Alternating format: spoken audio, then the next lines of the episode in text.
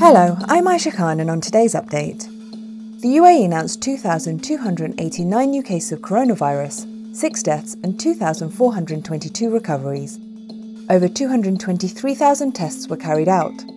Globally, there have now been more than 128.1 million cases. A British education board that grades thousands of high school pupils across the UAE has cancelled all summer exams. Cambridge International confirmed that its IGCSEs and A level exams will not go ahead in the Emirates in June. Instead, pupils will be graded by teachers based on their coursework. The board said the decision was taken after talks with the UAE's Ministry of Education and due to the risks caused by the COVID 19 pandemic.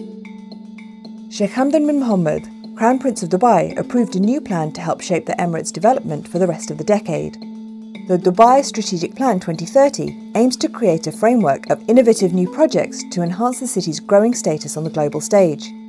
The master plan was given the green light at a meeting at Dubai's Executive Council. The UAE's Mother of the Nation, Sheikha Fatima bint Mubarak, launched a national action plan on women, peace and security on Tuesday. It is the first national action plan developed in a GCC country aimed to empower and support women globally by promoting the UN Security Council Resolution 1325. The UN resolution was adopted by the UN Security Council on October 21, 2000, and addresses the impact of war on women. The resolution also calls for special measures to protect women and girls from conflict related sexual violence. The UAE is one of 84 nations that have launched national programs to support the UN agenda. A four year old boy who went missing in Dubai's Umm Suqeim 1 neighbourhood has been reunited with his family. Dubai police said the parents did not notice their son riding away on a scooter as they ordered dinner at a restaurant. Security guards contacted police and the boy's description was given to all patrol officers. The boy was found three kilometres away in the Suqeim 2 neighbourhood after a 40 minute search. He was scared, crying, and calling out for his parents, Colonel Al Ketbi, Director of Dubai Tourist Police at the General Department of Criminal Investigation, said. He was hungry and thirsty when officers found him. The senior officer urged parents to keep an eye on their children, especially in open areas and during nighttime. Aerion Supersonic has announced plans to create a new supersonic jet that will be able to transport passengers from London to New York in less than an hour. Production of the AS2 supersonic business jet is scheduled to begin in 2023, with its first flight pegged for 2025.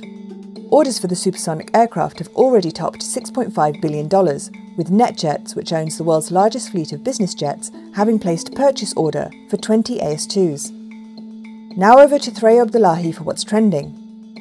Good morning, Aisha. Trending this morning. A new study released Tuesday provided strong evidence that the coronavirus vaccines will stand up against the new variants. The research was led by Dr. Anthony Fauci and it examined white blood cell samples from people who had COVID 19 and recovered before the emergence of the new variants.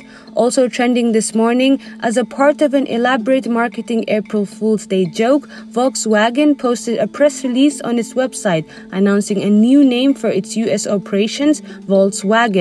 Finally, another failed landing attempt for SpaceX's futuristic bullet shaped Starship as the rocket broke apart right before touchdown. This is SpaceX's fourth attempt since December 2020 of a rocket prototype that is intended to one day take people to Mars.